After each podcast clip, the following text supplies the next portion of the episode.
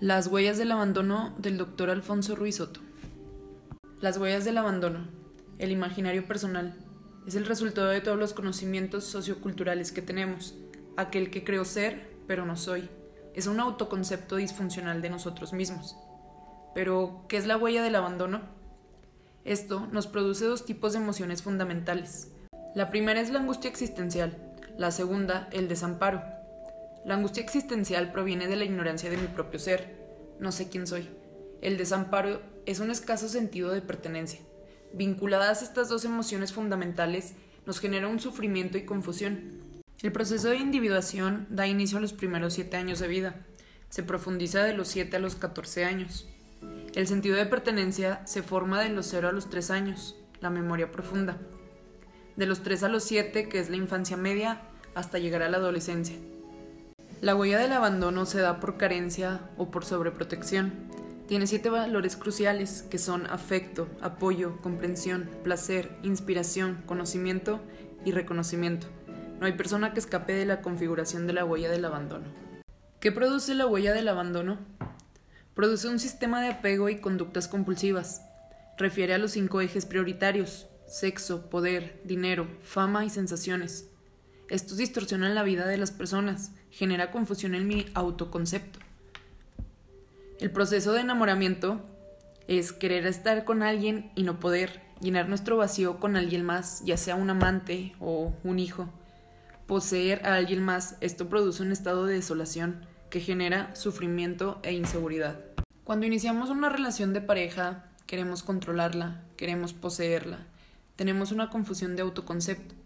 Pienso que su cuerpo me pertenece, sus ideas me pertenecen, pienso que soy dueño de sus emociones y quiero controlarla.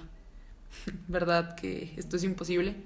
Esto nos genera angustia creciente, ansiedad extraordinaria que proceden a, celos, posesividad, necesidad de control.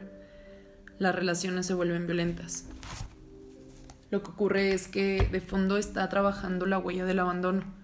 Lo mismo ocurre con la pareja de pronto tenemos dos huellas de abandono engarzadas en una relación donde ni quiero vivir contigo ni puedo vivir sin ti. Se vuelve una relación patológica. La angustia o malestar de nuestra propia relación se manifiesta como pánico, ansiedad, angustia creciente, con el tema de la separación. Vivimos con una contradicción interna. La llenan no solo con pareja, hijos, nietos, sino con los cinco ejes prioritarios sexo, poder, dinero, fama, sensaciones. La huella de abandono no tiene fondo. Todo lo que voy ingresando se va a un agujero negro, nunca es suficiente. Y esta angustia o necesidad de poseer a alguien o algo más nos genera incapacidad de poseerme a mí mismo. Esto prodigna de la adolescencia, diseñada como una crisis profunda. Cuando no se resuelve, la figura central es el eterno adolescente.